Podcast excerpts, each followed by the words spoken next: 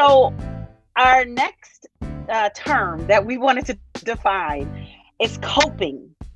And um, coping says to deal with and and attempt to overcome problems and difficult difficulties, often used with learning to cope with the demands of a schedule.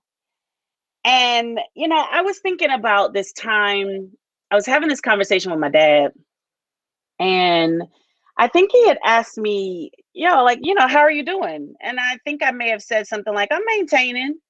Cause I don't know, that was like the word of the day, like late 90s, whatever. Maintaining. and he was like, mm, that's not very good. doesn't sound like a very good place to be. And he too is a social worker and a pastor. And I was like, well, why not? And he was like, maintaining is like you're just making it. Like, what about what about thriving? What about being more than maintaining? And so I wanted to say that coping coping is coping is not a bad thing. Maintaining is not a bad thing. But do you want to do more than just cope? There's the question. Pastor, what do you what do you think about that? I think maintaining is hilarious it makes me think of uh, when people often say, you know, I'm okay, I'm right, you know, and okay really is not great. You know, it's like, how do I look in this dress? You look okay. It's like, um, how is that surgeon that needs to operate on your grandmother? Well, he's okay. So I agree that to be okay is nice. It's not great. And then the second thought is I do like when someone at least is holding on. They're coping enough to hold on. They're not choosing to give up. They're not choosing to give in. And so, while of course we want to do more than cope, if all you have in the moment is the ability to cope, meaning you're not going to harm yourself, you're not going to harm anyone else, then I receive that as well. Um, I guess one question that I have are there good and bad ways to cope? Or is it all good? Is it all bad? Are there certain ways you're supposed to go about it? Like, is there a healthy way to cope? Wow. Great question. I, I think there's both. There's good ways to cope, and there's, you know, less favorable ways to cope. So when I think about, let's say I'm stressed, I got an exam coming up, I have a paper to write, Maybe I have a ministry commitment. I just have a lot going on in my life. And I'm feeling stressed. I'm feeling anxious. I'm feeling very preoccupied. I would say maybe a favorable way to cope would be maybe exercise, just try to let trying to get a little release. And I find that to be very helpful. And maybe a less favorable way to cope may be just constantly snacking because it's kind of like takes your mind off of what you're supposed to be dealing with and I can give a lot more examples, but those are those are two that come to mind. Yeah, that's good. Um, I love I, I, I love how you ask the question because um, I think there's always there I think there's always like a spectrum, right? And you can always find yourself on one end or in the middle or in the other, you know. Um, which brings us to one of the maybe unhealthier ways to cope, and that's binging. And so uh, Webster's dictionary says binging is an unrestrained and often excessive indulgence. Uh, binge binging is an act of excessive or compulsive consumption, as in food, I mean, I think in our in our day, right, Pastor Mitchell, when we thought about binging, you always had to do with food or drink, right? Um, because our technology was not really in a place where you could just sit and watch the same TV show for hours on end, unless it was like uh, what do you call it, like Christmas Eve, and you're gonna watch a Christmas story, you know, or, or you know, um, uh, what do you call it? The, I think the Twilight Zone would come on on Christmas Eve too, or something like that. Um, but in our uh, new season of life, you can turn on Netflix. I can turn on Hulu or HBO Max or whatever, and I could literally take an entire day or weekend or week or weeks and catch up on every single episode of every single season. And real talk, I'm gonna just be real with y'all. I've done it. Okay. I've binge watched uh Grey's Anatomy. I have binge watched um what else have I binge watched? Uh, Madam Secretary. Um what else? Uh I think I binge watched Scandal. Oh. Um yeah, like I've done that. And I'm gonna just say this that binging, I don't know, I feel like binging serves a kind of purpose, you know? Um, but I can't say that it's the healthiest place to be, you know? I mean, if you're if you've had surgery, right? Or some type of medical procedure and you are like the bed is your home, you can't go anywhere, you are resting, you are recuperating. Um, then yeah, maybe watching a season of whatever your favorite show is could be something to help you pass the time. Um, but I don't know, Pastor Mitchell, what, what are your thoughts? Because you're the expert. yeah, we're, talking about mental health and uh, health in general, and uh, I'm so glad that you brought up the the relevant reality of today and how we can binge watch, which kind of jumps us a little bit. But I have to say that oftentimes binge watching is an, an escape.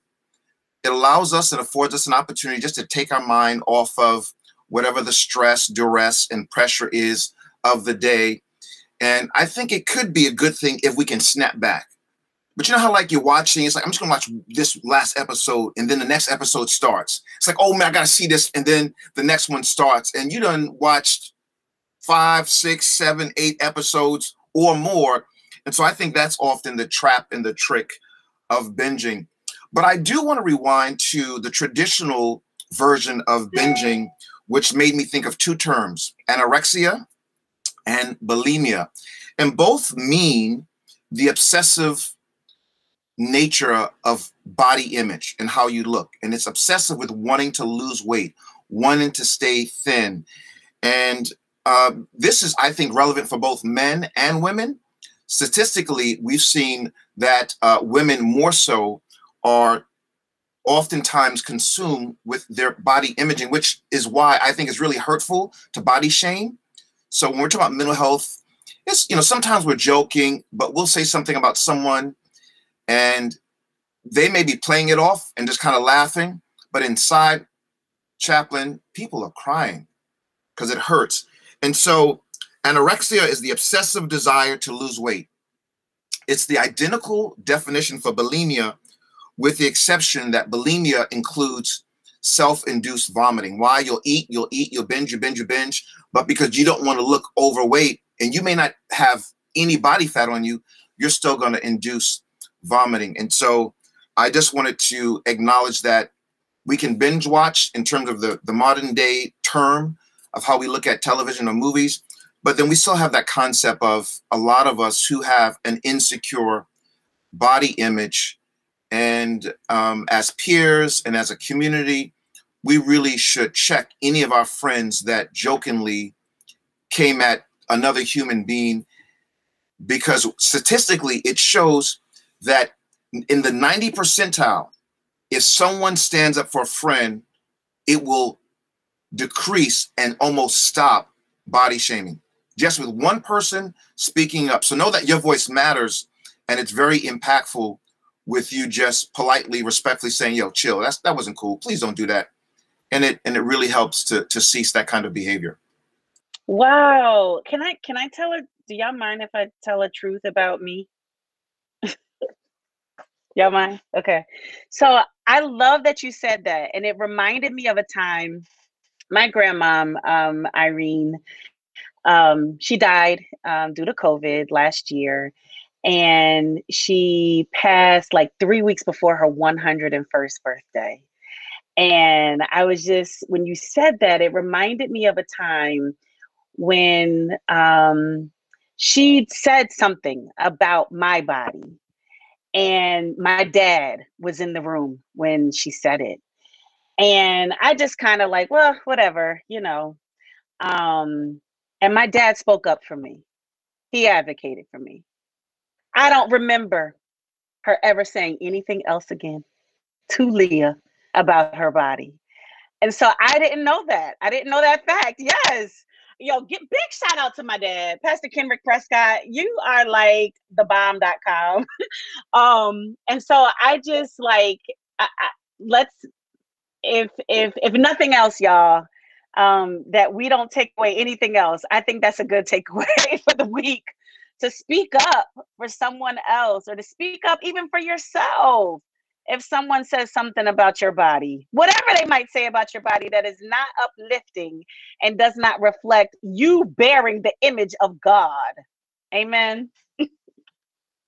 so, the next uh, definition that we want to define, or the next term we want to define, is thriving.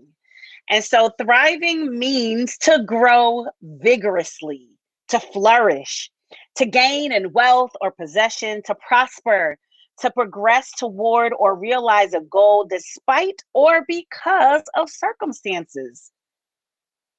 Thriving. Is thriving the goal? That's a great question, Chaplain. and I say it's a great question because, in the spirit of thriving, sometimes we get caught up and lose balance. And we want to maintain a 4.0 GPA. We want to maintain a certain amount of money in our bank account. We want to maintain a certain level of popularity, which means we're on this team, we're in this group, we're going out with this group of girlfriends, this group of fellas, or the mixed group. And so sometimes thriving can, can mean an over commitment. And yet there's the other side that makes me think of we do want to strive to thrive, that we don't want to be mediocre. Again, okay is not good enough. Um, average in the context, I know your families, and average really is not acceptable in any of your households. And so we know that our parents and we know even by our own standards we want to do our best and so that's where to me that's the fancy word the intersectionality or, or the meeting point of thriving and striving to me is doing your best it's being true to who you are and knowing that if you did your best if it wasn't good enough for anyone else but because you had a talk with god you had a talk with your parents and you arrived at this place then that's then that's okay. And I think that's what's critical for me when it comes to mental health. Being authentic, honest with yourself, and striving for that standard. That's good. That's good. Now, I have to admit that some of our next few terms um, get a little bit heavier. Um, and so the next few terms we'll be talking about is escaping we're also going to be talking about suicide and suicidal ideation. We're also going to be talking about homicide and homicidal ideation. So um, we want to just put that little disclaimer out there. And even before we get there, I wanted to share a resource for anyone who might need. And one is for homicide prevention. Um, you can simply call 911. Um, or you could dial the National Crisis Hotline, and that number is 1 800 273 8255, or even the FBI tip line 800 255 5324. Of course, those numbers are for the US. But we wanted to share those because, you know, oftentimes we talk about suicidal prevention um, and the resources that are available there. But there's also resources if you feel like you want to take or harm someone else or take their life. So for suicide, um, the national hotline is 800 273 8255. And um, these hotlines are open 24 hours a day uh, seven days a week. And so we want to make sure that if anyone is in need of those resources, you can also email me. If you're outside of the country, outside of the US, you can email me at chaplain at ta.edu